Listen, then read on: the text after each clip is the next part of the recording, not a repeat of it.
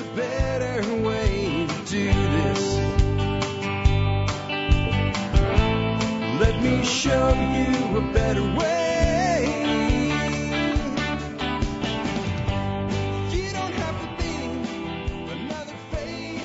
Hi, folks. This is Jack Spirko with another edition of the Survival Podcast. As always, one man's view of the changing world, the changing times, and the things that we can all do to live a better life if times get tough or even if they don't.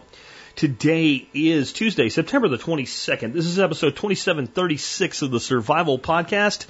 Today's title of the episode is Backyard Aquatics is a Permaculture Design Element. Hold on. Do not stop listening because I don't really have interest in this subject. Yes, you do. Yes, you Well, you can't tell me. Yeah, I can. That's what I do. I'm a podcaster. I tell people things. Anyway, seriously. Um, if you're not huge on permaculture, it's okay. This can be a permaculture design element. It will be. You don't have to call it that. You don't have to think about it that way. Um, backyard aquatics means that we are going to play with water. And in particular, we're going to play with water that things live in. And this is not aquaponics, though aquaponics could be part of it. Um, it is aquatic systems for the purpose of beauty, diversity, wildlife, uh, habitat, fish that we can either eat or just simply look at, uh, ways we can make money. There's so much in this. And this all comes from something that I think people say without really thinking about the fact that it's more than a simple truth. Most people know this saying water is life. And to me, it really is beyond a simple truth. Rather, it's a fundamental reality. And one can make the case that the most sustainable systems in history come from island cultures, mountain cultures, and specifically Asian cultures. And all of them used aquatic components in their systems, every single one of them. I'm not talking about irrigation ditches, unless those irrigation ditches stayed full all the time and grew fish, okay, or they were something like a Chinampa system in Central America. Uh, These systems were inevitably incredibly diverse and incredibly productive. But the Asian systems that really use aquatics and fish to their highest level were summed up one time in a PDC class that I heard Bill Mollison state the following in. And I'm paraphrasing here, but it's close to what he said. He said, if you give a man, a Chinese man, a pond the size of a teacup, he'll put a fish in it. And he, meant that as a, an imperative, that so should you. If you can put water into a system, do it. And if a water will support life, put that life in that water. And I did an update video of my gardens today. My my four garden bed system, they're all right angles and they're very symmetrically, very Asian design oriented around a 12 by 12 pond. And everybody that looks at that initially, because they know how, you know, at least that knows me, knows how much I am into aquaponics and, and aquatics and everything. They always want to know, well, how, how are they connected, right? Like, are they wicking beds and the pond fills them or no? It's, they're, they're separate elements. Their connection is that they are near each other and designed off of each other. But I can tell you that I have never had a first year garden, especially one that I've done so little to help, do as well as this, this garden system has done. I, I think next year that this will be a garden that will be as productive as my Arlington, Texas gardens were after seven years of hard work. In a, and honestly, a place where there was a lot more to work with because while those were raised beds, when the roots got to the bottom of the bed, they had some place to go. It was deep clay soil, which has its own challenges, but at least it's soil. Um, to do something like has been done here in year one without being really good about taking care of it, because I haven't this year because, well, when COVID hit, I put a lot of work into the show. I, for the first three months after COVID became a thing, I was working till seven o'clock every night on the podcast, and and my land suffered for it. But thanks to seven years of work on this land, the land is very resilient this year, and the birds and everything else it just did what it needed to be done. But the garden, really, I kind of just I did some things right, but I did a lot of not doing enough. I did a lot of not irrigating enough. I did a lot of letting plants get stressed more than they ever should have. And this is in the first year where the soil's not developed, the life is not there. It's just not expected to be a great year. And if you look at that video from today, it's explosive what's happening in the second flush of growth as we've come out of our heat of summer. So how does that pertain to aquatics since that pond is just sitting there and the gardens are sitting next to them? There's things going on there that would not be happening without that pond. Chief among them is predator and pollinators that are showing up, but a big part of it is simply the massive amount of aquatic vegetation that is constantly going into those garden beds to the point where I have to remove some every few every few days so that there's a hole big enough to feed the fish through. And that has done so much for the soil. So when I was looking at that, and then I was looking at all my other aquatic systems, I was like, this is a subject we need to talk to about again. We haven't talked about it since early spring. So that's what we're going to talk about today. And remember, since water really is life, it belongs in your plans. And if you're going to store water, you might as well store water that is productive while it's being stored. All right, before we do that, let's go ahead and hear from our two sponsors of the day. Sponsor of the day, number one today is, well, who is it? It is knifekits.com. Long term sponsor. Been with us, I think, since the first year we had sponsors, which would be 2009. Uh, if it wasn't 2009, it was 2010. Either way, it's 10 years or more that knifekits.com has sponsored the Survival Podcast. If you check them out, you'll see why. When we vetted them as a sponsor, we, we literally couldn't find a bad thing about them. And generally, when we were vetting sponsors early on, it's not something we really have to do anymore. But I, I had a team that vetted sponsors in the beginning because I didn't want to take on somebody that you know was a bad idea. And usually we'd find something negative, and you'd have to say, you know, any business that's been in business for any length of time is going to have somebody complaining about something, and you're going to have to like decide whether or not that really outweighs all the good. Not in the case of knife kits. We could not find a negative thing that anybody had to say about them. Uh, and man, I'm so glad we brought them on. They have enabled so many members of this audience to get into the craft of knife making, holster making, and other things like that. They've enabled people to just make really great family heirlooms, just learn new skills. Some people to do side hustles, some people to put together even full time businesses. Check them out today at knifekits.com. Next up today, the Free State Project. If you want liberty in your lifetime, consider just visiting New Hampshire.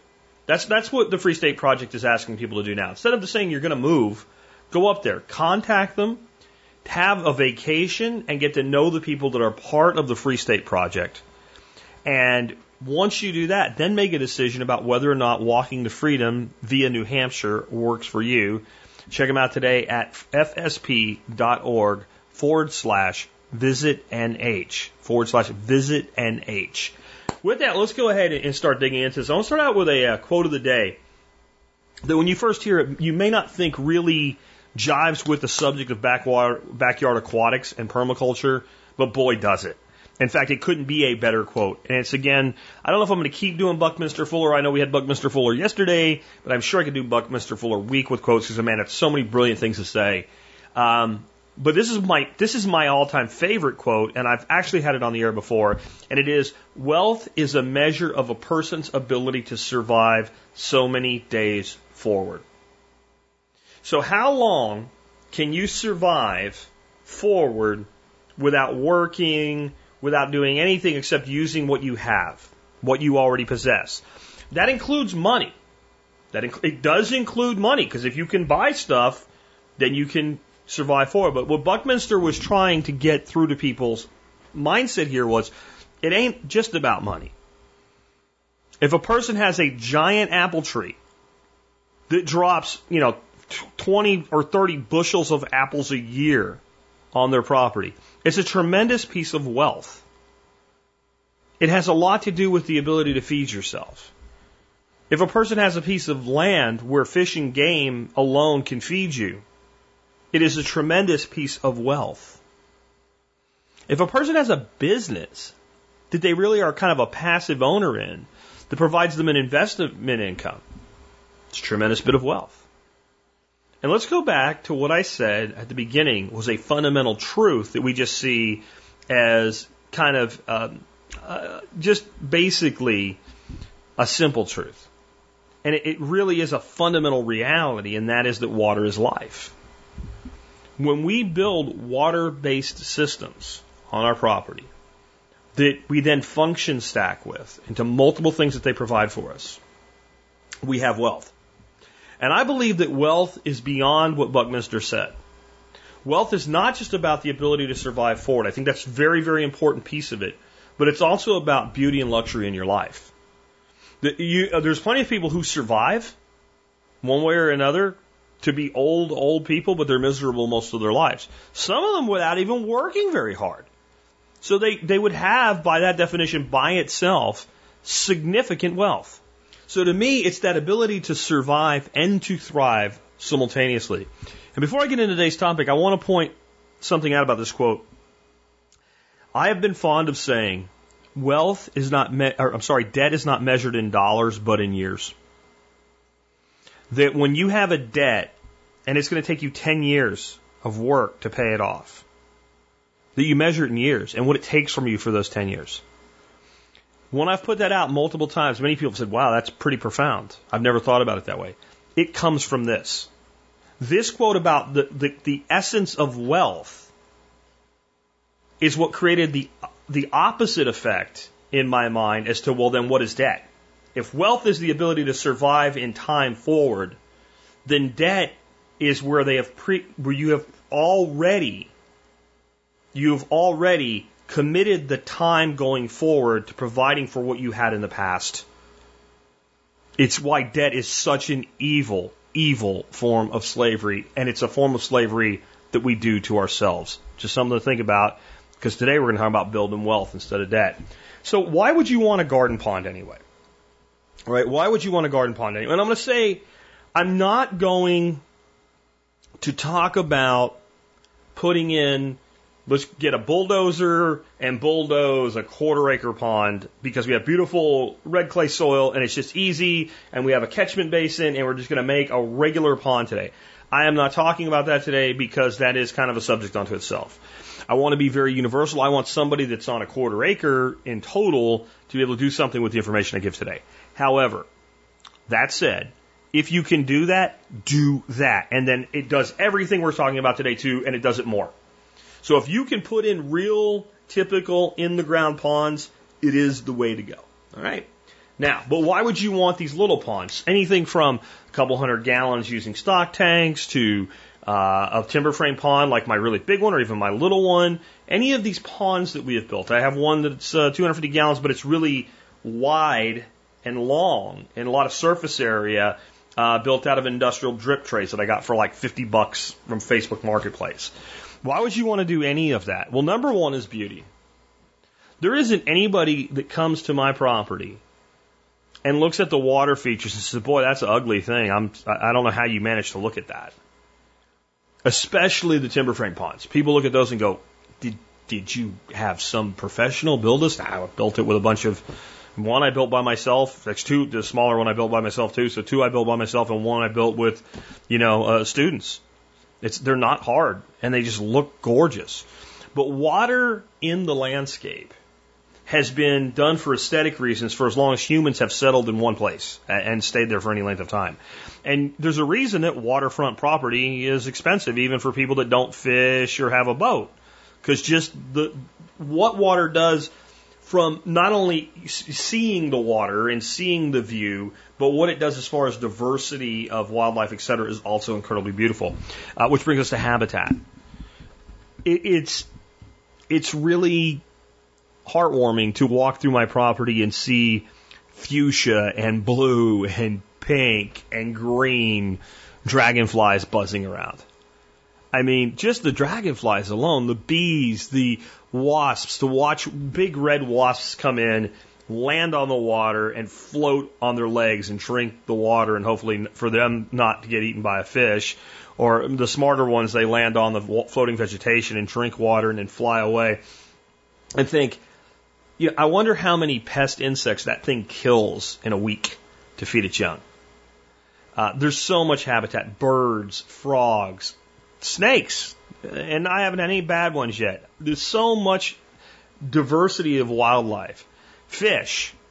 Fish, obviously, the one everybody thinks of first, and that can be for food or aesthetics or for profit. So we're not going to say much more about them because we'll get to some different fish and ideas in a minute. Just reserve water.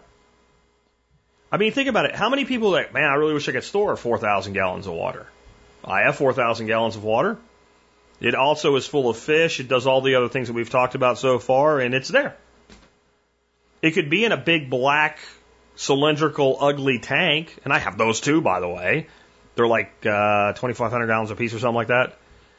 But it it they don't really give me the beauty that the ponds do. And I have multiple ponds, so I have all that reserve water. Oh, it's poison. If you drink it, you'll die. No, I have ways of like, I have filters and I have the ability to boil water, so I have water for myself. But without having to do that, I can take the water that I have stored for me and drink it and cook with it and even bathe with it. And I can use that reserve water a little at a time without completely depleting it and replenishing it with rain catch for irrigation for my animals to drink. People don't think about storing water for their animals, and they should. Okay? Aquatic plants, which can be edible, profitable, or just beautiful. And for the aquaponics components.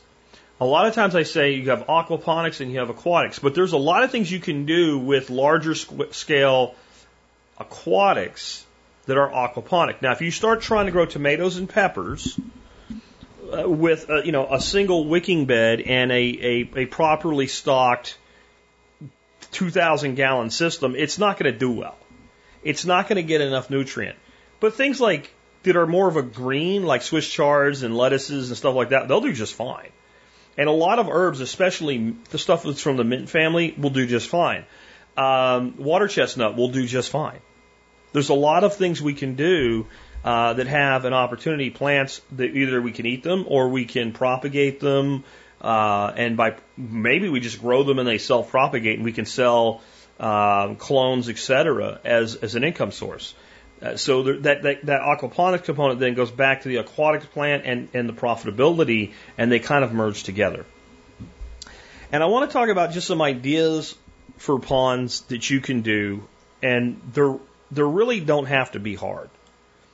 Stock tanks. Stock tanks are the easy button. And in most places, a person could excavate a hole to drop a six foot round or eight foot round stock tank into fairly easily.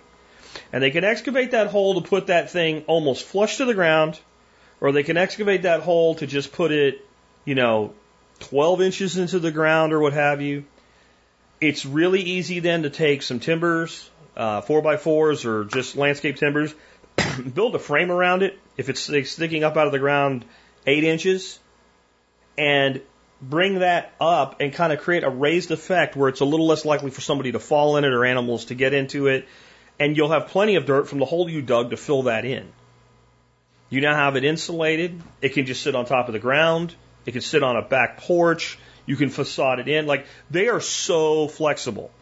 And when I built mine uh, using stock tanks, they were the first ones I ever built. I used galvanized tanks. They work just fine. I, I don't care what anybody says. They work just fine. Uh, I've posted pictures on forums and stuff like that, and all my fish were going to die according to everybody looked at it. I've been waiting for all my fish to die for seven years now. They're going to rust through in a year. I've been waiting for that for seven years now. There's no rust on them. Um, they will eventually wear out. I wouldn't choose them again uh, if I was starting from scratch. The reason I got them in the first place is back when I put them in, I looked at the like in, you know double wall plastic type uh, stock tanks, which I think are much better for longevity. And the only thing I could find was like this really bright color blue, like swimming pool blue. And I just thought aesthetically it looked like ass. And since it was poly, it was not going to be something you could easily paint. So I went with with galvanized because they were more affordable, and I was going with smaller tanks, and it just seemed like for what I was building, it made sense. So I built the system on two six foot round, and those are 470 gallons apiece, and then three um, six foot long, two foot wide oval stock tanks at the top of that system that act as three holding ponds that overflow into the other two, and it worked out really well, and it's worked out really good. Today, if I was going to put in a pond and I was going to use stock tanks to build it, especially big round stock tanks, I would use poly. I found a gray color and it looks great. Yeah, wherever it would be visible and display, it would look great. And they're affordable. And I've actually thought about eventually wrecking out all of the galvanized stuff and doing something with two of the big eight footers, getting rid of the stuff that's out on the outside of my barn, those three individual tanks, or maybe doing something with those independently because they do give me a lot of utility for uh, shrimp and minnows and, and, and other things. I, I don't know. What I will tell you is if you're building aquatic systems and you build something like I've got a pond here and it's elevated and I got a pond here and it's half elevated and I got a pond here and it's in the ground and I pump water up and it cascades through, that is the best thing in the world you can do for the stability of the pond from a biological standpoint. It works fantastically.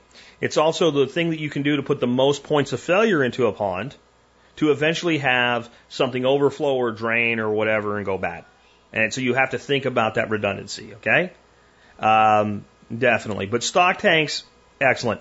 Wood frame ponds are kind of one of my loves in life now. I use two by four, not two by fours. I use four by fours and I put them together with structural wood screws. They're incredibly strong. They don't cost any more than doing it with the big galvanized spikes, and they're a hell of a lot easier to put in. If you mess one up, they're a hell of a lot easier to get out. Um, I don't know what the limitation is. I don't know how big you can really go. I did 12 by 12. The walls bow very, very slightly. You could certainly reinforce those walls with some vertical 4 by 4s on the outside as long as you just make sure whatever structural wood screws you use to put in there don't go through the inner wall at all and puncture your liner because they will. Um, but I definitely wouldn't try to do a 16 by 16 as high as I've done.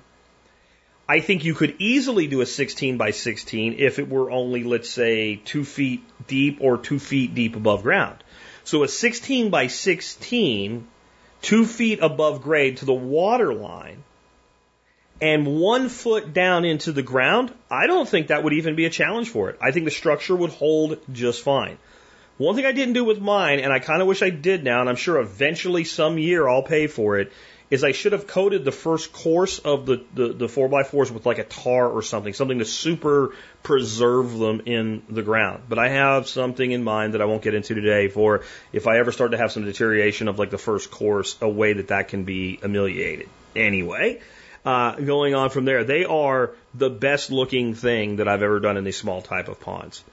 You can also do concrete poured ponds where we are uh, digging a hole and basically creating an in-ground swimming pool at a smaller scale uh, that we can do. That's limited only by your budget and skill. I do see a lot of potential for things like that to end up cracking and damaged. That's definitely permanent, if it doesn't crack and get damaged. There is this there is this specific skill set in doing in ground pools. They're very expensive, and there's a reason. It's not just the hole. You can make a hole in most places anyways pretty cheap.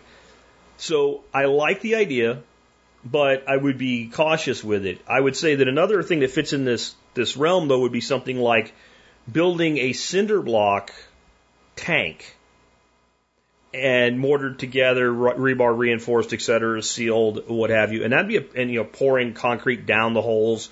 That would be a pretty rugged structure. And as long as it wasn't too deep pressure wise, it should hold just fine. And there's a lot of ways that could be built into, and then cinder block paints wonderfully so you could make it look however you wanted. You could also facade it and things like that with uh, other materials. So that would be another way to look at it. Um, spill trays.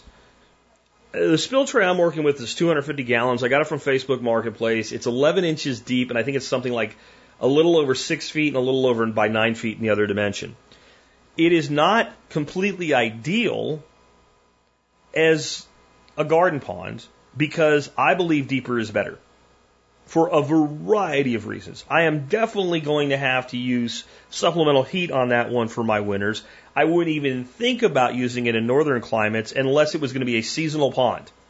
So I had a plan for whatever was in there to go away, or what was going to be in there would be things that I'm not really worried about surviving through the winter, and it was just going to go away for the winter. Um, but in southern climates like mine, as long as you take proper uh, steps, it's really awesome because it's a lot of surface area. It would be a great pond if the main reason you were going to have a pond is that you wanted to be able to grow a whole bunch of, let's say, water hyacinth or water lettuce to use, or uh, azolla or whatever to use as a mulch. And I know mosquitoes, mosquitoes. Okay, you put a pump in it so it stays fresh, and you go to the the the, the pet store and you buy the 12 cent or 15 cent or whatever they are feeder goldfish, and you say, I would like 50, please. And you throw them in there, and you have no mosquito problems. Well, what do you do with them at the end of the year? They're goldfish. I mean, you, people don't have a problem taking a bluegill or a bass and filleting it, right? Um, I'm not going to eat a goldfish. However, there's a lot of things we can do with them. We can chunk them up and freeze them and use them for catfish bait. Catfish, love them. We can use them for bait as live bait for big fish. We can dig a hole in the garden and bury them and use them for fertilizer. We can put them on Craigslist and see if anybody's interested in them cheap. I'm sure you can figure out something to do with them, but I am not going to feel bad if I kill 20, 30, 40, 50 goldfish. I'm just not. I does, if it bothers you, then don't do it, but that would be a way to handle it. Another situation that you could do is, for instance, we have around here, all of our lakes and ponds and stuff uh, have Gambusia, which are mosquito fish. You have mosquito fish in a, in, in a pond, they are not going to let mosquitoes propagate in there. You go down, you catch a bunch of them, you throw them in that pond at the beginning of your season. This is if you're doing this seasonally with a with a spill tray, and you put them in there. At the end of the season, if you really want to save their lives, take all of your aquatic vegetation out and net as many as you can and put them back where they came from. I know you, technically you're not supposed to, but you're not hurting anything. They came out of there, they can go back there. You'll also find that those guys tend to really ebb in population to a much smaller population at the end of the year, and maybe they can make it through your winter. I don't know, but I would be careful with that one. Uh, preformed pond shells, I, I kind of look at them like spill trays. They're not deep enough to really be viable in most of your northern climates. I like them the least out of all the options because they cost so much for so little. So, you know, like a 110 gallon preformed pond shell that's designed to look like a pond will never look like a natural pond. It just won't. And it'll cost $120. Well, you can go get an eight foot round, two foot deep gray um, poly stock tank for I believe like 280 bucks. I haven't done the math on that, but a six foot version is 500 gallons. So you're probably looking at something like 800, 900 gallons. Somewhere in my head, 1100 gallons is, is, is showing up as, as what that tank holds for two and a half times the money. So then you also have two foot of depth. If we put that in the ground, it's a lot more stable from freezing solid in temperate climates than those preformed tanks. It's thicker, it's built better. It's designed for cows and pigs to beat the shit out of and for it to survive. So I, I don't really like the preformed pond shells, but if that's what you want to use, they're available. I think the biggest bang for the buck in gallons is the above ground swimming pool. A 24 foot round uh, above ground pool that generally holds about four foot of depth will hold somewhere in the neighborhood of 19,000 gallons of water. It's enough water that unless you're in, like, I'm talking like northern Michigan or whatever, it's probably not going to freeze solid. We had a above ground pool in Pennsylvania. It definitely froze over in the winter. I don't remember ever feeling like, oh, there's there's no water left in there. And if you're using local fish that live in ponds that freeze over, they probably can survive in there. Um, what can and can't, I leave up to you. you it, it is definitely the case that many times it is good to have like a stock tank heater or something that keeps these things from freezing completely over. Even if ice is pretty thick, if there's an opening, you have an air exchange, you have a lot better survival through your winters. There is a difference between water above ground and below ground with survivability in northern climates, and just be aware of that. If you live in a southern climate, where you're going to get some ice. Like my pool will freeze over sometimes, even with the pump running. Like right where the exhaust of the pump is, if we just run the pump right through it, and that way the pump lines and all don't freeze up. But it'll freeze, and they'll have that opening there, and that water that it might get, and I've seen it maybe as much as an inch thick. When we had like a really hard freeze where we didn't come above freezing for like seven days. Yes, it happens here. Um, but it didn't get anywhere close to freezing all the way through. That year, my eight foot timber frame pond, which is about 40 inches deep, got a lot of ice on it, but it came nowhere near to where freezing through. we just kept the pump running, and that kept it from completely icing up. I would say by the last day of that freeze, I was very happy that I had a reserve pump on the shelf. I didn't have to go use it, but that pump was starting to sound like it was about to go. It was revving really hard, but that pump is still running right now. And that was two and a half years ago, last two, not last winter, the winter before. So almost three years ago now. And it's still running. So it made it, but it pushed it right to the edge. That was with no stock tank heaters or anything in there. Now, when that happened, I threw a stock tank heater in there, but it was probably a little too little too late. So thinking about stock tank heaters there would be a good idea as well. Uh, but above ground swimming pools. And the reason I say bang for the buck is you can go buy like a cheaper low end 24 foot pool. And I don't mean like the Walmart one that's really designed to like put up and take down. I mean the regular pool store you know, it's the smaller rails, it's a little bit less quality of build and all. You can go buy one of those for like eighteen hundred bucks. That's a lot of water for eighteen hundred bucks. I wouldn't do it though. If you go on Craigslist, inevitably, in a very short period of time, sooner or later, you will find somebody near you that wants to get rid of one.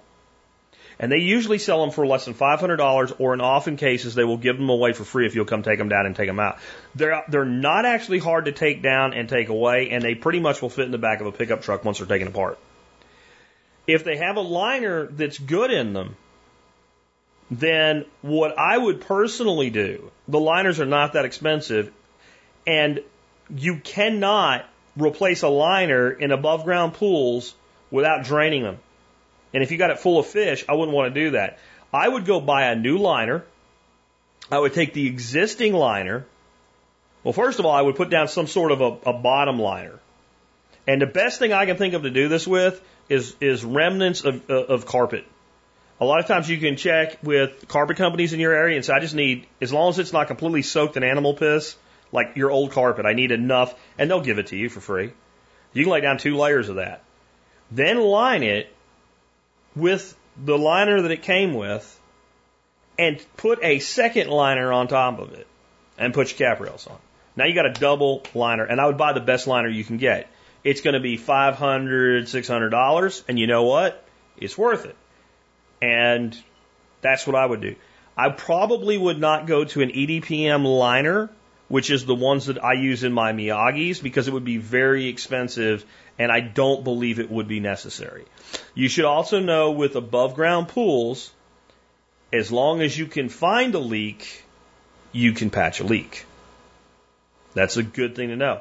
And a lot of times, depending on the location you put an above ground pool, if you have a seeping leak, if it's not causing a problem, you don't care. Because usually that's what you get. You don't get big giant blowouts and the whole thing drains. You get a seeping leak. So you can, you, if you can find it, you can patch it. We recently had to replace the liner in our pool. We had a seeping leak and it was causing a stinky problem. So that was a pool pool, not a pond pool. But that's something I've always thought about finding another location on this property and putting in, because God, I would have a real pond is the way I would look at that. Um, and the last one is lined in ground ponds, and that's either bentonite or pond liners. Bentonite's a clay, works really good as long as you do it right. Pond liners are a great way to go you will always tend to have a problem making them look totally natural, though. A bentonite lined pond, you can make it look totally natural. Stocking your pond. I believe that a good pond stocking always starts with minnows. And the best minnows are the minnows you can get. And if you can get your minnows locally out of local water by trapping or netting them, that would be the way to go. Because whatever lives where you live is going to live where you live in your backyard the same because it lives where you live and you're probably going to be using some sort of local water source, which is what it's used to living in. For instance, the water here from my well is alkaline, uh, incredibly so. It's hard, incredibly so. Fish in my ponds don't care. They're from local ponds and streams where the water is the same. People are like, oh my God, you put cinder blocks in there for structure. They're going to make the water alkaline. They're, they're not as alkaline as the water started. Okay, so that's not going to be a problem. Number two, do not be afraid to use things like cinder block for structure in your ponds.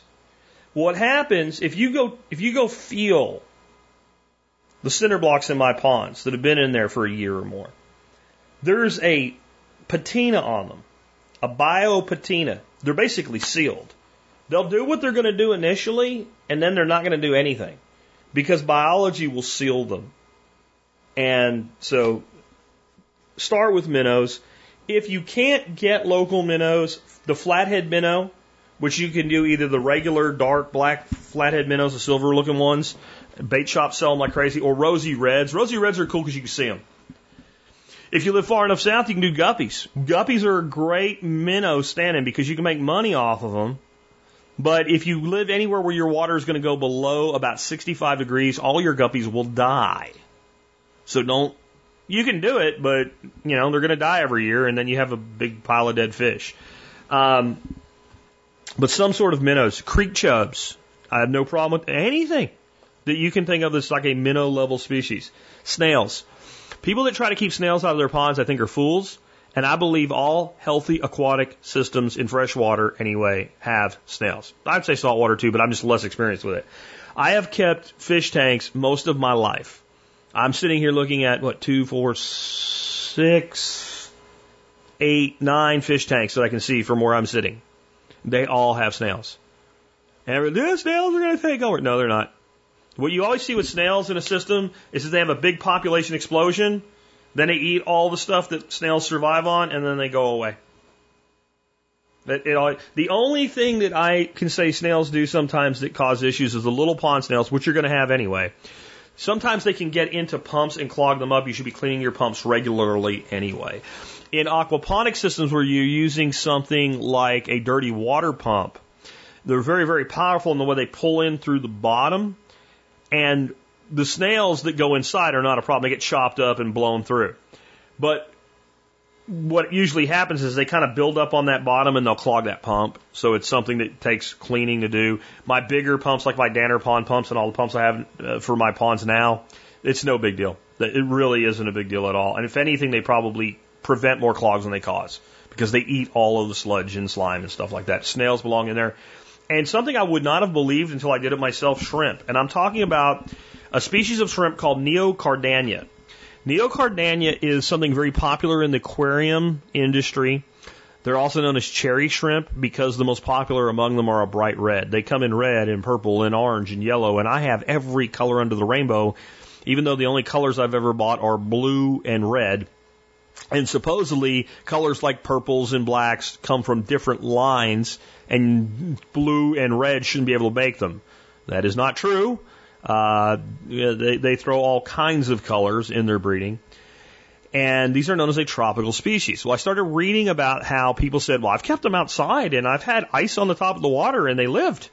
So I'm like, I have more of these things in my fish tanks than I will ever, ever need. At one time I thought about breeding them and I did and I got lots of them and I thought about breeding them for color and all and I was like, I don't have time for this. So I started taking just netfuls of them and dumping them into my galvanized tank system. The first winter, I have a video somewhere. I'll see if I can find it. Nick Ferguson shot it when he was over here and we were catching some for him. And there had to be 10,000 of them in one of the 170 gallon tanks. And what I found is in the winter, there's actually more of them. The population goes down in the summer, and my my my estimate on that is the Gambusia minnow population is really high in the summer, and they're probably eating more of the baby shrimps in the summer. And then as the Gambusia population drops, they're able to to repopulate. But there's tons of them. I put them in those tanks in the top of my uh, my steel my steel pond system, which is made of five tanks. I put them in the three top tanks. They went through the drains and they're now in the lower tanks. And the lower tanks have larger fish that will eat them in it. Uh, big goldfish and all, but also have, they have bullheads. There's some channel cats in there. Um, there are sunfish in there and they all will absolutely eat them.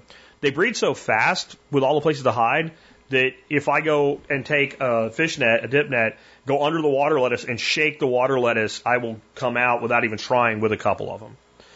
I've put them in just about every system I have, and some systems I see them in, and some I don't. The bigger systems I don't tend to see them. I have a feeling they're in there somewhere. And I, what I'll probably do is this year, when the population explosion happens again, I'll keep reseeding them. In one of my Miyagi's, my, my timber frame ponds, the eight foot one, first two years of that, I could not get minnows to, to take hold in there because the sunfish that I put in there were basically starving sunfish from local ponds that had not really kind of switched on heavily to the fact that they get fed every day and they just would wipe them out. Now that pond is full of minnows. And it's full of bullheads and it's full of everything. And that's by creating structure. And so there's a lot to be said for things like shrimp. That can be a money thing. Goldfish and koi, I, I have those all over the place. And goldfish are probably better than koi. Uh, they produce less waste. They can handle higher stocking densities. If you want the look of koi and you don't want the size of koi and the additional waste from koi, or maybe you want one big koi and you want other fish in there, that, the, there's a goldfish called shubunkins. They're gorgeous, uh, and they only get about seven, eight inches long. Uh, next up, panfish. Panfish are my favorite, you know, generic term fish to use in these systems for, for fish that you're going to eat. These are bluegills. Uh, we call them in the South, we call them perch here. I know they're not a real perch. I don't want to go down that road with people ever again. I'm so tired of that. I have one video on YouTube where I just, I finally shut the comments off because of people saying they're not perch. I understand if you're from Michigan, a perch is a yellow perch or a white perch. I get that. Texas, Arkansas, Louisiana, all of the little sunfish they refer to as perch. In Florida, they're generically referred to as brim. In Pennsylvania, they're generically referred to as sunnies. You get the point. Panfish. Um, they are incredibly resilient. Green sunfish. I would put red ear uh, shell crackers in, in, this category. I have all of these. Uh, hybrids thereof, copper nose brim, all of it. They're, they're bluegills. They are so easy to acquire. They very quickly kind of switch on to, hey, the giant thing outside of there, when I can look up through the, the, the water and see, brings food and feeds me, and they eat it and they grow very quickly. And they are a fantastic fish to eat, even though there's not a big yield off of them. And even as they get bigger, they just don't have a big yield. My favorite way to do panfish, though, is not to fillet them. I feel like you don't get enough of the meat off of them. They're, they're a little difficult to do that with. I think the best and highest use of them is cooking them whole and uh, not skinned but scaled. So you scale them, slit the belly, grab the gills, pull everything out. There'll usually be some uh, organ along the backbone. Take a fingernail, scrape that out. And then it's ready to cook. Take a sharp knife, cut three slits in the skin, not deep into the flesh, just barely through the skin on both sides. Flavor them as you like and grill them whole like that. You, you, a little bit of oil on them, they won't stick. You cook them whole, pull the meat off the bones, and they're just fantastic. If you're catching a hundred of them and they're all hand sized and you have an electric fillet knife and you want to fillet them, I understand because a fish fry is really good with them too. But when you're going to take two to four out of a pond as part of a meal, that's a really good way to go. If you want to make fish tacos, I would go ahead and fillet them. But cooked on the bone and with the skin, they have more flavor. And if if you really want to do something that tastes amazing, take some gochujang, which is the uh, Korean red chili paste, and some fresh garlic. Chop that garlic up and mix it into that chili paste. And then take it with your fingers and rub it into the skin and rub it into those slits and rub it into the chest cavity. And grill that until the skin starts to crisp a little bit. The other thing you can do, you do that, you do that, that exact same thing, the garlic and the gochujang, but cut it with something to make it more of like a sauce. So, for instance, a little bit of warm water to kind of melt the gochujang, and then maybe um, a little bit of like a fish stock, and make and then simmer that till it's it's nice and thinned out to where it'll it'll drizzle. Take that fish and go ahead and rub a little bit of the sauce into it and fry it in oil till the skin is actually crisp until that little tail crisps up like the most delicious potato chip you ever had. Put that down on a plate and then drizzle that sauce over. Those are both fantastic ways to use fish like that. Great for tilapia too. People say tilapia don't have any flavor. It's a great way to do tilapia. Next up, I put catfish, and I didn't specify blue catfish, channel catfish, bullhead catfish, whatever. I don't think it really matters. Obviously, a channel catfish gets a lot bigger than a bullhead catfish. However, most people live where you can go catch bullheads. I just had a great weekend fishing primary target species bullhead. Got a couple of big channel cats. Those were a nice bonus. Um, but the, the thing I talked about yesterday was shucking them, where basically you cut a line down the back, And I, I'll put it, I'll put that video again in the show notes today if you didn't get a chance to see it yesterday. But because it's too hard to explain, but you cut down the back, you pop them open, you grab the spine, you pull them out, and you end up with a whole skinned catfish with no guts in it. And if you're good at it, which I'm not yet, it takes about 15 seconds a piece to do them. I take about a minute a piece to do, and I'm still not getting it perfect. But I'll, I'll get there. Bullheads just do that fantastically. They're an incredibly delicious fish. Those, when you go ahead and shuck them like that, and you've got a little skinless fish, you cut some slits into those, and you use that redfish magic seasoning that I talk about.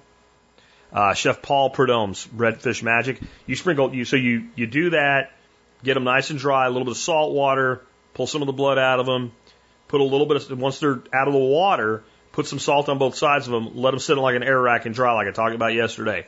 Then hit them with some olive oil and sprinkle both sides of them with that redfish magic seasoning. Throw them straight on the grill, cook them till they char a little bit on both sides. Pick them up and eat them like chicken wings. You will, if you try that, no matter what your opinion has been of these things up till now, you will kick yourself for everyone you threw back and called a trash fish. Uh, last but not least, I would just say, well, I want to say a little bit about blues and channels. My opinion about channel catfish and blue catfish in an aquatic system, if it's big enough to support them, is you should grow them to at least 24 inches in length before you harvest them. This will take you about two and a half seasons in general to do. If you can legally keep channel catfish or blue catfish at a size that's not quite there, it's one of the big advantages of having these backyard systems. Is I know a lot of people say you're not supposed to. Who's going to know? Right? There's a lot of things. If I'm allowed to take that fish home from my from, from fishing with the regulations and license in my state, it says I can keep, you know, 12 channel catfish at least 12 inches long. I think is what it is in Texas. On, on any given day is my limit of fish. What I do with that fish when I take it home and when I kill it is up to me.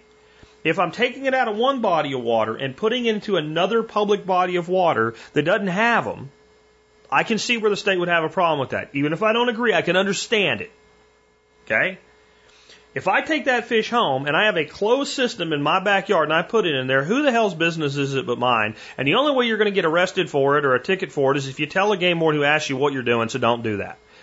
But if you can get them and get them home, whether you buy them from a, hatchery, and I, again, I, I love the fact that if I go out fishing and I catch a few bluegills, for instance, and they're like five and a half inches. Unless I'm really hungry or I just want to have something while I'm camping or whatever, I'm not keeping a five and a half inch bluegill. I'm kind of like a the seven inch and up size on, on bluegill because there's so little meat on them. But boy, that fish is going to grow from five and a half inches to seven and a half inches in about four months, well fed. So the fact I can bring that fish home and throw it in my pond, I kind of look at catfish the same way. So if I can catch an 18 inch channel catfish and I can get it home alive, well, I'll throw that in my pond. The two that I caught this weekend, um, they were right at like 18, 19 inches. I had nothing to keep them alive with till I got them home, so they ended up going in a cooler. If I had had a, I didn't plan on having anything like that happen. If I had gotten those home, they would have went in my pond. I like them at two feet or better, and up to about 30 inches. 30 inches is the perfect size. That's a big catfish. If you get a blue or a channel that big, to me, the most beautiful way that it can be cooked, you cut the head off, you gut it, you want to get it almost frozen, not quite, but almost like it goes in the freezer so it'll cut nicely for you. So it's nice and firm. And cut about one inch steaks. So if you've ever seen a fish steak where they just cut the fish, you know, right through. And then when you get down to where the tail's pretty small, last six inches, go ahead and fillet that off and you have two little fillets. Take those steaks, season them how you like, but the redfish magic is really good on them, and a little bit of oil and throw them straight on the grill. They have, when a catfish that size have quite a bit of fat and it will cook out, it'll look like a white grease. And as it cooks out, it will drop down into the grill and little flare ups will happen. Keep an eye on it, but it's not like a chick, like a piece of chicken, like dark meat chicken where it can catch on fire. Still can get a little more than you want, but keep an eye on it and get a good sear on both sides of that. You will not believe how delicious catfish is cooked that way. And you'll wonder why the hell it's not in restaurants. These hatcheries that are producing these fish for restaurants are generally killing fish at right around 18 to 20 inches in length. If they would grow them out further, I believe there is an entire industry that could be created around that as a premium product, catfish steak. And it, it's and it, it needs to be done on an open grill for it to be that way. Anyway, some things to think about that nobody thinks about. Number one, I mentioned already, high mineral mulch. Aquatic plants are very high in minerals and micro minerals. They're very good at harvesting it because fish are in there and all kinds of critters are in there pooping, making all these minerals, and these plants are living not in soil but in water. So we're now when we're talking about doing this, we're not talking about there's nothing wrong. Like today, I cut some um, pickerel rush out of my pond. Now this is a plant that more grows in a soil base. They're just getting too big, spreading out. Um, you can use that as mulch. But what you really want to use is any sort of a floating, suspended plant that's 100% growing in the water. Because it has to get all of its nutrient from the water. So whatever nutrients available, it's going to take up. When you throw that plant onto a bed, a couple things happen. One, it's like 90% water. So it's going to dry out. Well, it doesn't usually, most of it doesn't evaporate. It soaks into the soil. You've basically just watered that plant that you've mulched for a couple days. And it's going to collapse down flat and it's going to make a really great mulch. And as that material breaks down, and earthworms love it. If you have earthworms in your garden and you lay a big pile of water lettuce on top of the garden and you come back the next day and you move it out of the way, it will be just worms everywhere underneath it. And if you think it's only moisture, um, get a towel, soak it with water, set it somewhere near it, and compare the two. You'll find a couple worms under the towel, and you'll find a bazillion worms under there. So they're going to eat it, and that's going to build soil for their castings, and it builds incredible soil. Uh, next, uh, predator and pollinator insects. Like I was saying, like you, we have so many bugs, good bugs, coming in to drink water. Well, if a wasp comes and drinks water, and then right over there's a tomato plant, and it's the uh, you know the the wasp that um, that parasitize tomato hornworm. If that wasp comes there for a drink, and there's tomatoes sitting right there, why wouldn't it go over there and look for prey? We have these uh, these really I don't know what they call, but they have a really long thorax. So they got like a big butt, a little head, and they got a really long, skinny, almost looks like a wire that connects back to their butt. And uh, I've seen them just like grab bugs and fly away with them. Well, I see them drinking all the time. Why wouldn't they? Hey, look, there's all those herbs there. There's all that stuff to get pollen from. There's all those insect. Like, why wouldn't the predator use the water hole as an ambush spot? And the answer is there's no good reason why not, and they do. Uh, so they just have really great ability to bring in your predators. But likewise, your pollinators. We have bumblebees getting drinks. We have honeybees getting drinks. We have mason bees getting drinks. Um, I've even done things so that there's a little bit of mud around so that the mason bees can collect mud so that they can use that mud to uh, to take care of like the, what they do is they plug up the holes that they they lay their eggs in. So that's another resource for them. If you give them resources, they will come. I also, also almost always say of, of aquatic systems, if you build it, they will come. And in that case, the more resources you include, the more that they will come. So predator and pollinator insects are huge uh, as well as other predators like frogs, etc. But people usually do think about those. Breeding fish for true sustainability. People don't think about the fact that if you put enough diversity into an aquatic system, especially once it has enough size, and I would say when you get over about 2,000 gallons, unless it's completely barren in there, the fish are probably going to figure out some way to breed.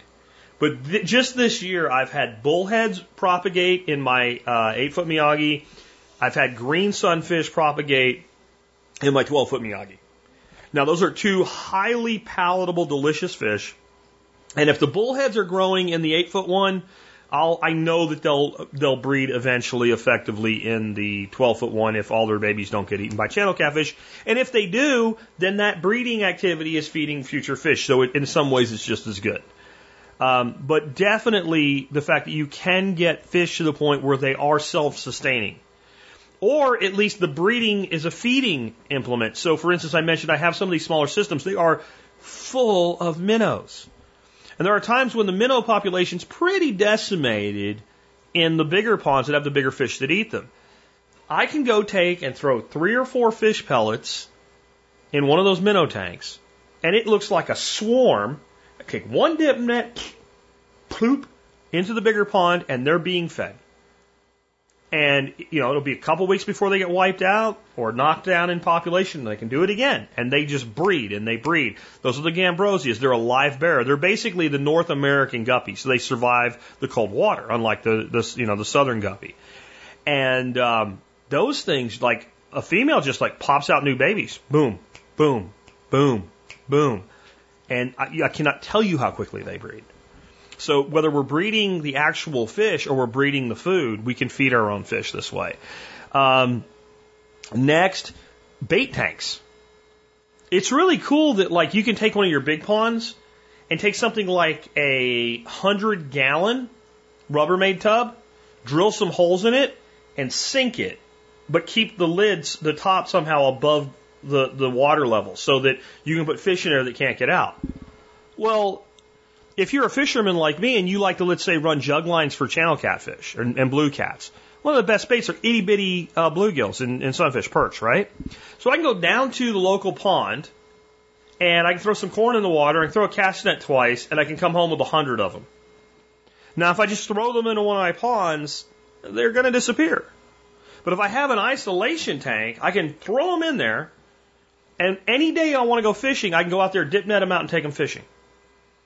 Goldfish, incredible, incredible bait for catfish and bass. Love goldfish, as long as your state doesn't say it's illegal for you to use them. What I found out this year is, I already knew this, but I really found out how much it's true. You put water lettuce with that long dangling root, or you can do a, what's called a spawning mop if you don't have aquatic plants for this. The goldfish breed and they lay their eggs on that. I took some of that out and put it into a new tank, a tank that just had minnows in it. It's just dozens and dozens, probably hundreds of goldfish in it now, more than I can possibly uh, let stay in there long term. Additionally, I had some of the Rubbermaid. I have a Rubbermaid tub, the 100 gallon, like I talked about, sunk into my big uh, timber frame pond. I threw some in there just to throw it in there, and I have baby goldfish went crazy growing in there. So goldfish can actually be propagated and used for bait or used for feed. If you have big catfish, and big goldfish in there with them, they'll get along. Like the catfish is not going to try to eat a, you know, a, a 20 inch catfish is not going to try to eat a 9 inch goldfish. It, it just doesn't happen. But the babies will all get wiped out. But if we transfer water into the bait tank, now we can propagate them and we can drop them back in. So we have that kind of bait tank. We also again have that holding tank for eventual dinner fish. So I can, let's say I go out fishing. It ain't gonna happen today because it's gonna pour. Let's say I got a hanker and I want to go out fishing this week. So I go down to my little pond, pond par, park and I catch uh, a, a 15 bullheads like we did on Sunday. And I'm like, I actually want to keep these. And I don't want to let them all go in my ponds. I've stocked enough of those in there. But it's eight o'clock at night. I want to go home and have a drink, take a shower, not smell like fish anymore, and I don't feel like cleaning fish tonight. Well, if I have one of those submerged tanks or I have some sort of tank that acts with an overflow or whatever, anything that isolates them out where they're going to be easy to get back out, I can throw them in there and I can clean them Saturday afternoon. They can stay there for a week. If anything, they're going to get it, they're going to get in better shape because they're in cleaner, higher quality water than the pond pond I got them out of. Right? So there's there's that too. These are things I don't think people generally think about. Uh, and income potential. I've talked a little bit about that already, but there's all types of income potential.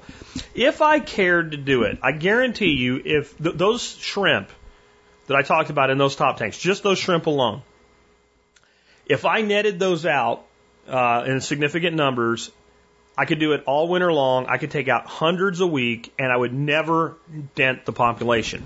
There's a huge fanatical concept out there about these shrimp. If I explained that they were from outside, they were from been overwintered. They've been living in the, basically the outdoor pond system for three years now. Uh, they're of all different colors. You never know what you're going to get. I call them something like mudblood shrimps. I guarantee you, I could sell a hundred of those for twenty bucks, no problem on on uh, on, on on eBay, and plus shipping, and that would probably be cheap. It really would. And you're going to get some that are natural colors. You get some purple ones, you get some yellow ones. I, I, and I made a little effort to make sure everybody gets some color. And no one would complain about it. And I would, I could sell, you know, I'm not going to sell thousands of dollars of them, but I could easily sell a hundred dollars a week of those. I don't want to say any more about this because I don't want the show to go too long today. But I did a video a while back about agorism and small homesteads, and it was all built around a little 250 gallon pond, and all the money could come out of it. So I'll put that in the show notes today. So you, if you want to know more about that, you can do that. But definitely income potential. Plants, uh, certain animals are, are highly valuable. People even buy ram's horn snails. And man, I tell you what, especially certain times of the year, I can go pick 50 ram's horn snails out in about five minutes. Uh, and then next, dealing with different climate types. I said a little bit about this already, but I wanted to say a little bit more. Number one, the further you can go into the ground, the better. The ground is a great insulator, and if you can get at least three foot in the ground, then you can probably get through winter in most, not all climates. Some will need more, but, but probably most you will be able to do so. Deeper is better and for a lot of reasons, not just for colder climates, but for hotter climates. That little uh, one foot deep, uh, 250 gallon drip tray system in my aviary. The reason that that thing does okay is because there's 60% shade cloth that casts shade on it for about 80% of the time the sun's up. It's completely covered with aquatic vegetation, so it's shaded. That thing would get steaming hot if it was in direct sunlight in my climate. So just like it would be a problem from freezing all the way through in a cold climate, it can get too hot in a warm climate. The deeper you are, the more efficient the system is, and the deeper relative to the surface area. So if you could have the same, let, us say we had a 5,000 gallon pond, but we cut the surface area in half and went to deeper, it's going to be a much more stable body of water. If you look at the way Geoff Lawton does water features in permaculture design, I'm talking in-ground earthworks ponds, he tries to go with ponds as deep as he can and put lots of small ponds into a system versus one giant lake. Because it brings more diversity, more edge, but more longevity. The pond will be more resilient to evaporation. Deep water, you get a lot more thermal gradient in. So if you can get it six foot deep, this even these little ponds in are, then great. If you're doing, if you're bringing an excavator in and you're doing a traditional pond or lake, I would like to be minimum, if you can do it, if you got the material, you got the, the depth capability, and all, 12 foot deep.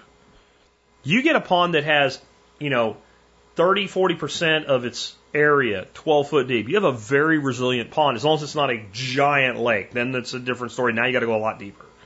Uh, but these smaller ponds, you'd be just amazed what you could do. If you did a pond that was in a neighborhood of 12 by 12 to 16 by 16 timber frame, but it was only two foot above grade, but it was four foot below grade. I, I, think that unless again you're talking Upper Peninsula Michigan or some kind of like you know Northern Maine or something, I think you'd be able to get through just about any winter. I really do. I think in in some cases maybe even those with a little bit of, of other mitigation. Solar heating should work. Um, I am going to look really hard this this winter at maybe one of some of my projects to be some of these ponds to put in some solar water heating uh, with pumps either on light activation or timer that pump water very slowly through a solar heater and trickle back into the water. Uh, even when it's you know very low temperature outside with the right system, you can take water from about 30 degrees uh, to 50 to 60 degrees during the height of sun during the day, and um, it can be cold as it wants to at night. You know, 50 degree water is not going to not going to freeze in one night. Uh, not in my climate anyway. There's probably a lot of different ways to implement solar heating. The the other way that's kind of the same thing. It's the same but different, man. In the words of Tommy Chong, pump to something small, heat there in return. So what you can do is you take something like a 50 gallon Rubbermaid tub, and you put that above your water level, and you run an overflow from it and you put some sort of a heater in there, and you run a pump to it, and you run it fairly slowly so that it's warming and, and, it, and then it overflows. Another way you could do it with timers, just if the timer fails, you've got problems, and depends on how cold we're talking about. If the water needs to be moving to not freeze, it's a different story. But you could run the pump for 15 minutes, turn the pump off for an hour, let it heat, run the pump for 15 minutes, turn, and you're constantly infusing hot water, warmed water anyway, back into that system. You could do that if you're in a situation like mine where most of the time your freezing temperature is going to be at night. Once you get a certain time during the day, you run the pump nonstop. And then during the time of the day where you know you don't have to freeze, and you could come up with automation that says if the temperature's below, then run the pump full. If the pump temperature's above, then run it this. And if the, once the temperature gets to here, stop heating. Like you could make that as much as you want. But there's ways to use pumping to the small to heat. If you think about it, in many ways, it's exactly how a heat on demand water heater works. So water's coming into that thing cold, but it's coming out scalding hot because it's going through something, a, a, a rapid heating element. I've never really thought about this before, and this may be a bad idea or maybe a good idea. It would seem to me that you could use a heat on demand water heater set to a very low heated temperature, running intermittently to keep things from freezing up as well. That would be another way that you could do things. There's probably a lot of ways to do things. Um, shade, when it comes to southern climates, is always good shade cloth, trees, floating vegetation. Floating vegetation makes your life easy. The more of the surface area covered by floating vegetation or vegetation that's partly floating. So I would say a lily pad system is anchored in the ground, so it's not floating vegetation, but the pads themselves are floating. All of that's going to reduce temperature, it creates fish habitat, it keeps algae down. All those plants take up solids.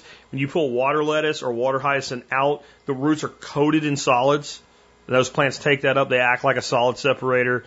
Um, and the biggest thing I think is use local fish or degaff fish. What are degaff fish? Don't give a F. Um, if you use degaff fish, so like fish that are just hardy for your climate, even if they're from somewhere else. Like if you live in a place where it's not going to freeze, where your water temperature is going to stay above 50 degrees, tilapia are degaff fish. They don't care and they breed easily, and yeah, right? Um, if you use bullheads, even if you don't live in a place where there's a lot of them around you, but you can get them somehow, they're degaff fish. They live in water that you're like, how is there a fish in there? Goldfish are degaff fish.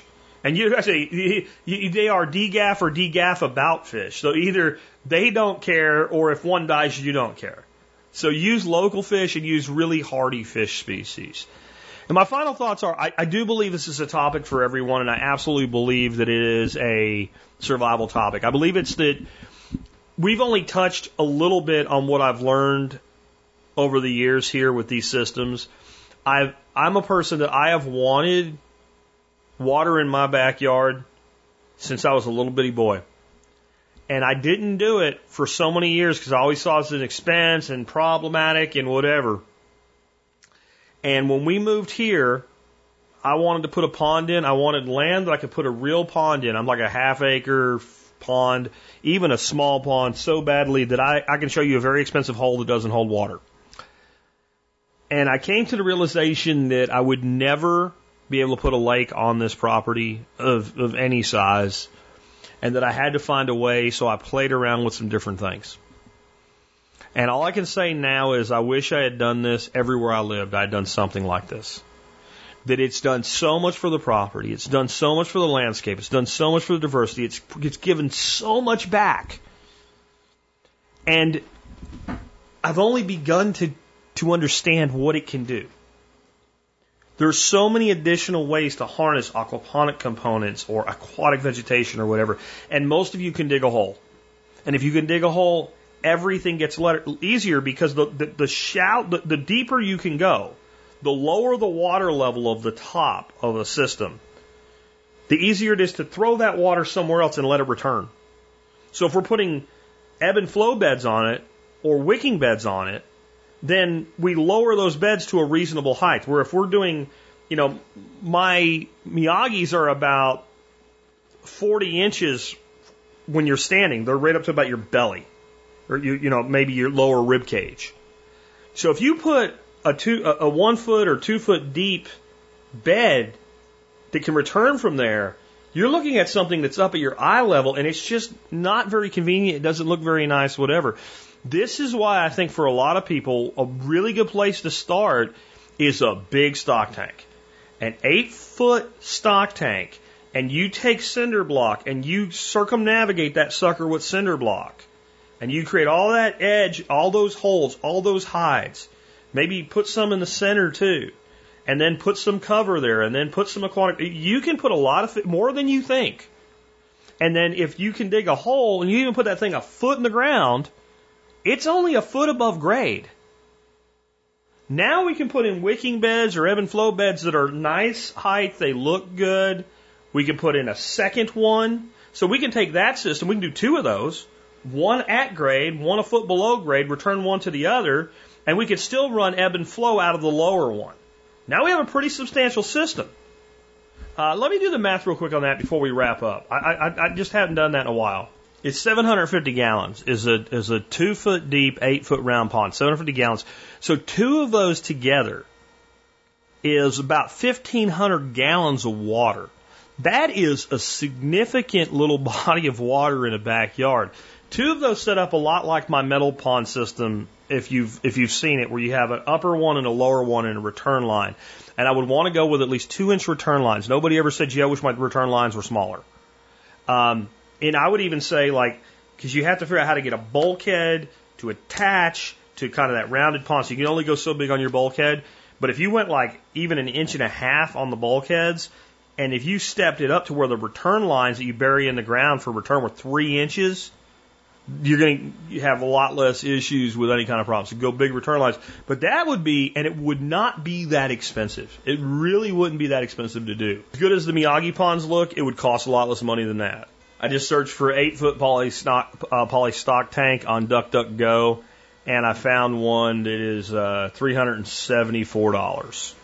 So two of them you're looking at about, what, 800 bucks, call it.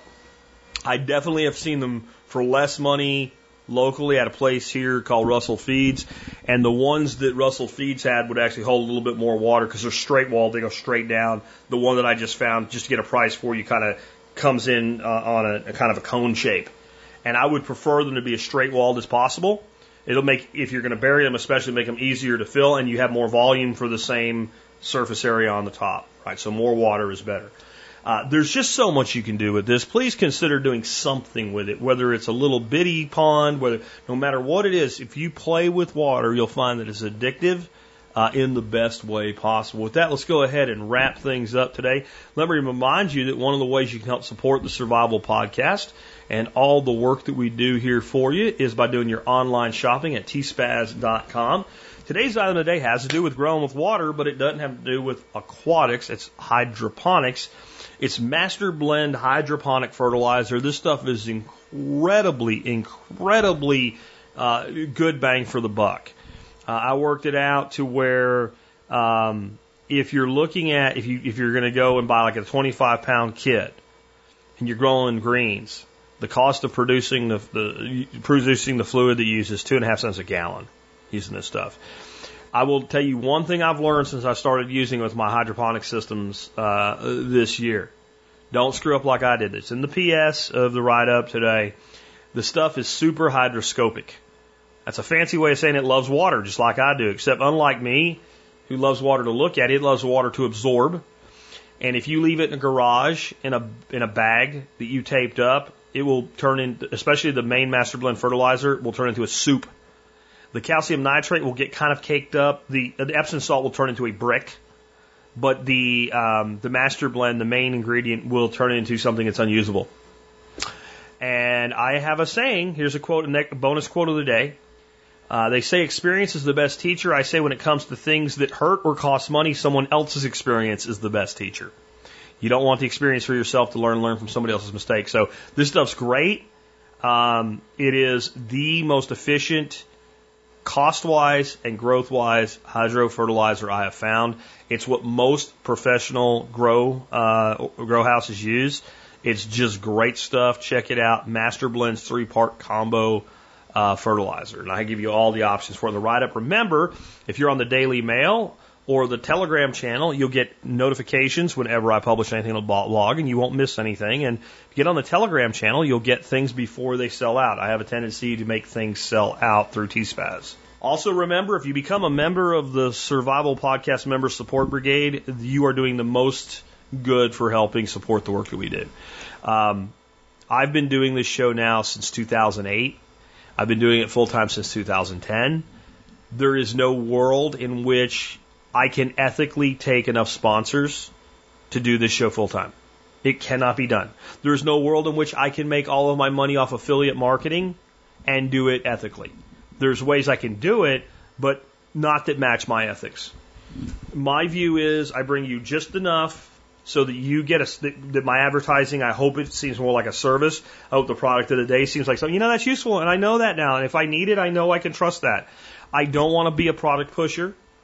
I want to provide information. And those of you that listen every day and say, you know what, this show's totally worth 20 cents an episode, you guys make it possible. So thank you for that. And if you've never become a member or you used to be a member, consider coming back. Just go to survivalpodcast.com, click on members, sign up. And if you're not familiar with the program, just know this. There's so many, it's a discount membership program. There's so many discounts, the things you're probably buying anyway, that if you use the discounts, you'll more than get your money back. So it doesn't actually cost you anything if you use the discounts. Then my supporting vendors want to stick around because they do lots of business and everybody wins. Win, win, win three ways. With that, let's, uh, let's uh, wrap up the show with the song of the day. This is Chill Music Week. Uh, these are all songs that when I'm sitting on the back porch with the dogs having a, br- a drink and I just want to not give a damn in the best way possible, I put this music on. Um, there's one guy that's on like, if you look at that playlist and you like just look at artist, artist, artist, and count artists, probably he's on there more than any other artist is Van Morrison. Uh, Van Morrison has made some of the best music in the world like that ever. This is probably my favorite song by Van Morrison, and it stoned me. I've always loved this song, and when I looked up the genesis of this song, I loved I loved it even more. I always saw this song as like, you know, it's talking about being stoned, but it has nothing to do with drugs. That it has to do with just nature and living life and community and people in the best way possible. And if you read the lyrics to it, you totally see that. Um, he talks about, you know, wanting to go fishing outside the county fair, being there with his friend, fishing poles in hand, tackle on their back, finally getting a ride after the rain stopped, going down to the water. I don't know that really they ever did any fishing. They still thought they were going to, but they definitely went swimming. They went to walk home. They were singing a song. Their throats were getting dry. They wanted to drink. An old man gave them some stuff out of a gallon jar. And I always looked at that to be like moonshine. And I always saw this song as being an experience that was real. I just, all, just something about this song. It always made me feel like this is a real story about his life. And I know some artists are so good they can make you believe that when it's not true, but I just knew that this was a real experience out of somebody's life, if not his. And so I always thought it was like having a, having a good, good adult beverage at the end of it. And not really that being what get you stoned, but it's just part of the whole experience. And I always related this song to the time in my life, you know, my teens and my early 20s when me and buddies would go fishing and going down the river, kind of my, my right before and right after the army years. And having a lot of experiences very similar to this. Um, turns out this experience happened when Van was 12 years old. And the old man that lived in a little village by the creek, it was water from a creek. It's creek water. And he said when he had that drink out of that bottle, it was like a transcendental experience. It's like five minutes, the world just stopped and everything was calm and peaceful. And this song was recapturing that moment. And that doesn't mean that the water that he drank out of the bottle was really what did it. The song says, Oh, the water. Oh, the water. It's all the water. Why do you think I chose it for today's show? Right? The water from the rain, the water from the creek, the water from the bottle. And that drink at the end of that day with his best friend as a kid, some old kind stranger, and just the whole experience. What happened was that was the end of it and a reflection, being 12, old enough to understand this is something special, created a pause. Man, if you want to talk about a song that will chill you out, this song, just the sound of it, the music, the words, all will do that. But when you know the story, it's even better. And that's often the case. Things that are good, when you know the story behind them, they're even better. With that, this has been Jack Spirko with another edition of the Survival Podcast. Half a mile from the county fair, and the rain came pouring down. Me and Billy standing there with a silver half a crown. Hands are full of fishing rod and the tackle on our backs. We just stood there getting wet with our backs against the fence. Oh, the water. Oh, the water. Oh, the water. Hope it don't rain day. And it stung me to my soul. Stung me just like Jelly Roll. And it stung me. Yet it stung me to my soul. Stung me just like going home. Yet it stung me. And the rain the sun came up we were getting dry. Almost let a pickup truck nearly pass us by. So he jumped right in in the driver Glen and he dropped us up the road. Yeah, we looked at the swim and we jumped right in, not to mention fishing poles. Oh, the water.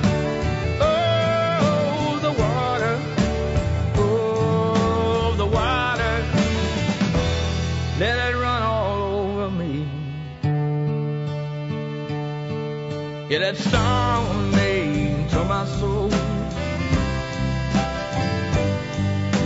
Stung me just like Jelly Roll.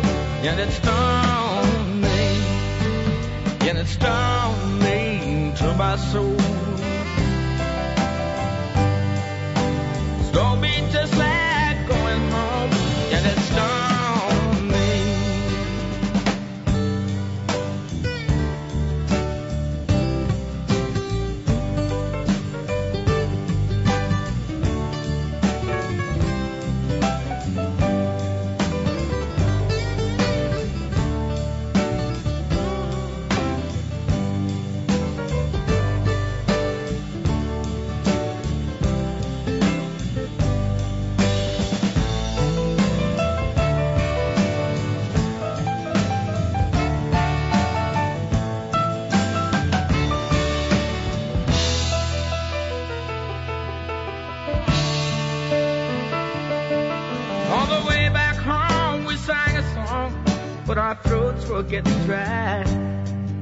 Then we saw the man from across the road with the sunshine in his eyes. He lived all alone in his own little home with a great big gallon jar. There were bottles too, one for me and you. And he said, Hey, there you are.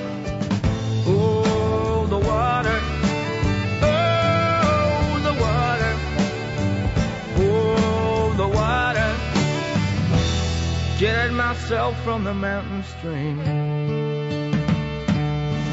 Yeah, it stung me to my soul.